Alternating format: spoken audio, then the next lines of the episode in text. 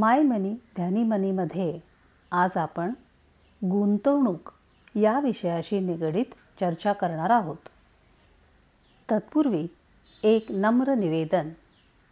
माय मनी ध्यानी मनीच्या संकेतस्थळावर दिलेली माहिती तसेच सदर पॉडकास्टच्याद्वारे आपल्यासमोर प्रस्तुत केलेले विश्लेषण याचा उद्देश आपल्या विचारांना उद्युक्त करणे हा आहे. आपण आपल्या आर्थिक नियोजनाचे निर्णय जाणीवपूर्वक आणि अभ्यासपूर्वक घ्यावेत यासाठीचा हा उपक्रम आहे. हा कुठल्याही स्वरूपाचा गुंतवणुकीचा सल्ला अथवा आग्रह नाही याची कृपया आपण नोंद घ्यावी.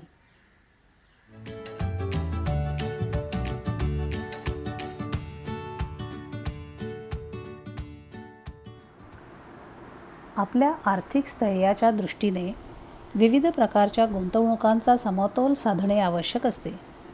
आपल्या गुंतवणुकांमध्ये स्थिर उत्पन्न देणारी किंवा जोखमीची म्हणजे शेअर्समध्ये समभागांमध्ये केलेली गुंतवणूक सोने स्थावर मालमत्ता या सर्वांचा समावेश असावा.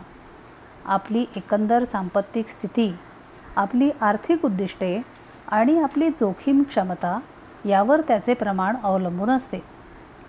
आत्तापर्यंत आपण स्थिर उत्पन्न देणारे म्हणून बँकेच्या ठेवीकडे लक्ष देत होतो. म्हणजे फिक्स डिपॉझिट याला आपण प्राधान्य देत होतो. परंतु तुम्ही आता सगळ्यांनी पाहिलंच असेल की बँक डिपॉझिटच्या व्याजाचे दर फार कमी झाले आहेत.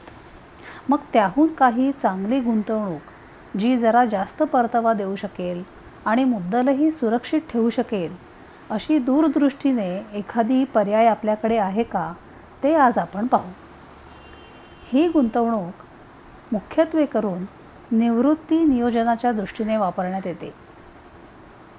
Public provident fund employee provident fund याबरोबरच ही गुंतवणूक देखील निवृत्तीच्या वेळी लागणाऱ्या रकमेच्या जुळवाजुळवीसाठी फार महत्त्वाची ठरते. तर अशी ही गुंतवणूक म्हणजे कुठची? तर national pension scheme N P S pension fund regulatory and development authority म्हणजे P F R D A याच्या अधिपत्याखाली एन पी एस येते. एन पी एस हे सरकारमान्य पेन्शन स्कीम आहे. जानेवारी दोन हजार चारमध्ये फक्त सरकारी नोकरदारांसाठी ही स्कीम सुरू करण्यात आली होती. दोन हजार नऊमध्ये ही स्कीम सर्वांसाठी खुली करण्यात आली आहे. एन पी एसमध्ये कोण गुंतवणूक करू शकतो? तर अठरा ते साठ वयोगटातील कोणीही भारतीय नागरिक एन पी एसमध्ये गुंतवणूक करू शकतात. अनिवासी भारतीय एन आर आयस देखील यात गुंतवणूक करू शकतात. परंतु त्यांनी जर त्यांचे नागरिकत्व बदललं म्हणजे त्यांनी एखाद्या दुसऱ्या देशाचं नागरिकत्व घेतलं तर मात्र ही गुंतवणूक त्यांना बंद करावी लागेल. एन पी एसमध्ये गुंतवणूक करण्याची सुविधा विविध सरकारी आणि खाजगी बँकांमध्ये उपलब्ध असते. या व्यतिरिक्त काही इतर वित्तीय संस्था देखील एन पी एसची गुंतवणूक करू शकतात. एन पी एसची गुंतवणूक सुविधा असणाऱ्या संस्थांना पॉईंट ऑफ प्रेझेन्स म्हणजे पी ओ पी असं म्हणतात. तुमच्या नजीकच्या पी ओ पीसाठी पी एफ आर डी एच्या संकेतस्थळाला भेट देऊन तिथे तुम्ही तुमचे ते ठिकाण पी ओ पीचं ठिकाण शोधू शोधू शकता. एन पी एसचं अकाउंट उघडण्यासाठी तुम्हाला या संस्थांद्वारे अर्ज करावा लागतो. अर्जासोबत तुमचे ओळखपत्र म्हणजे आयडेंटिटी प्रूफ तुमच्या घरच्या पत्त्याचा दाखला इत्यादी द्यावे लागते. हा ख अर्ज मंजूर झाल्यानंतर तुम्हाला एक बारा नंबरी बारा अंकी नंबर मिळा दिला जातो ज्याला प्राण म्हणजे परमनंट रिटायरमेंट अकाउंट नंबर असं म्हणतात. एन पी एस संदर्भातील कोणतेही काम करताना P R A N PRAN number सर्व ठिकाणी नमूद करावा लागतो. एन पी एसमध्ये दोन खाती असतात ज्याला टायर वन आणि टायर टू असं म्हणतात.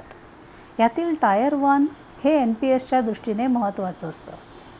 टायर टू अकाउंट हा तुमच्या बचत खात्याप्रमाणे वापरता येतो. म्हणजे टायर टूमध्ये घातलेले पैसे तुम्ही तुमच्या गरजेनुसार घालू शकता किंवा काढू शकता. टायर वनमध्ये केलेली गुंतवणूक मात्र निवृत्तीच्या वयापर्यंत म्हणजे वयाच्या साठीपर्यंत काढता येत नाही. दरवर्षी कमीत कमी सहा हजार रुपये टायर वनमध्ये गुंतवणं बंधनकारक आहे. टायर टूमध्ये मात्र अशा पद्धतीची कुठचीही सक्ती नाही. एन पी एसमध्ये गुंतवलेल्या पैशांचं नियमन हे पी एफ आर डी एने नियुक्त केलेले निधी व्यवस्थापक म्हणजे फंड मॅनेजर्स बघतात. सध्या आठ फंड मॅनेजर्स नियुक्त करण्यात आले आहेत.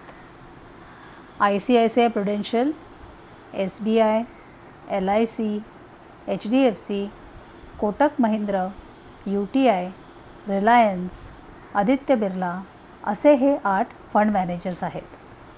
तुम्ही तुमच्या आवडीनुसार यातून फंड मॅनेजरची निवड करू शकता. दरवर्षी फंड मॅनेजर बदलण्याची सुविधा देखील आपल्याला उपलब्ध असते.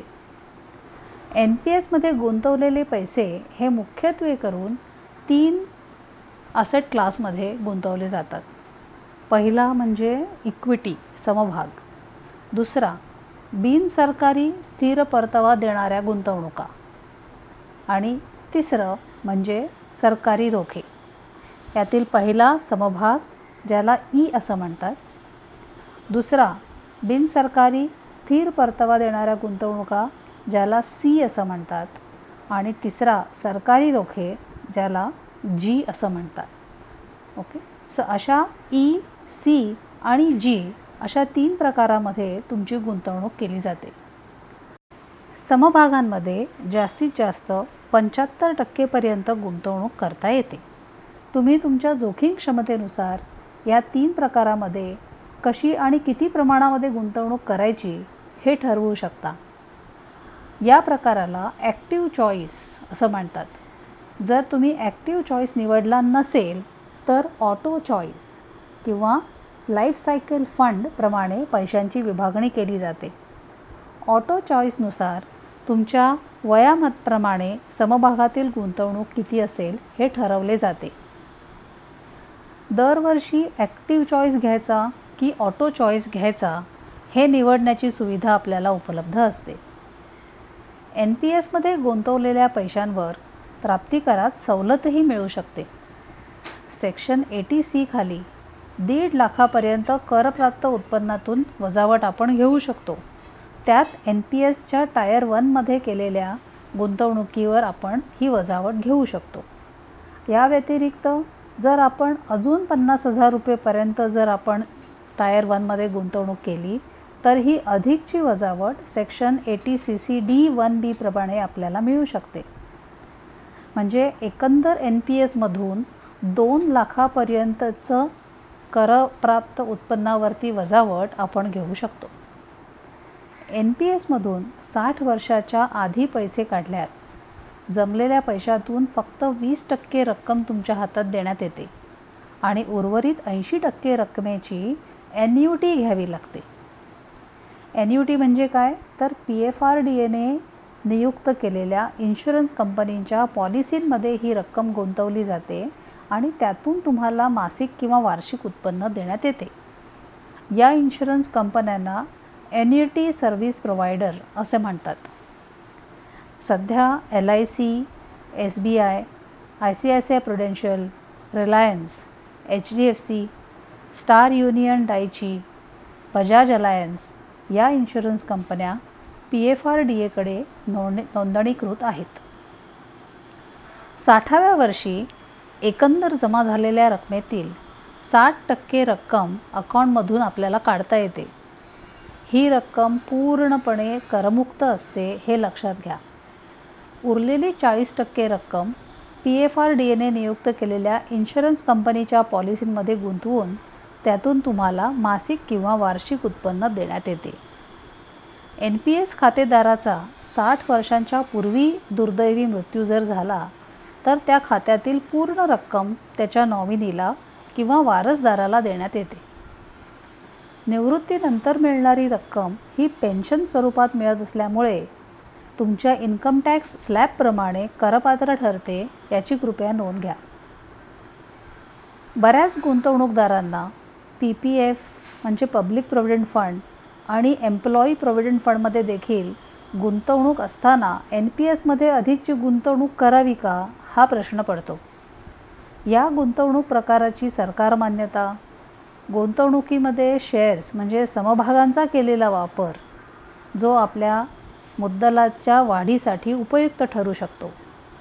आपल्या आवडीनुसार सर्व प्रकारच्या असेट क्लासमध्ये स्थिर उत्पन्न देणाऱ्या गुंतवणुकांमध्ये निवड करण्याची सुविधा इन्कम टॅक्समध्ये मिळणारी रुपये पन्नास हजाराची अधिकची वदा वजावट या सर्व गोष्टी लक्षात घेऊन निवृत्तीच्या दृष्टीने एन पी एस ही एक चांगली गुंतवणूक ठरू शकते. नमस्कार.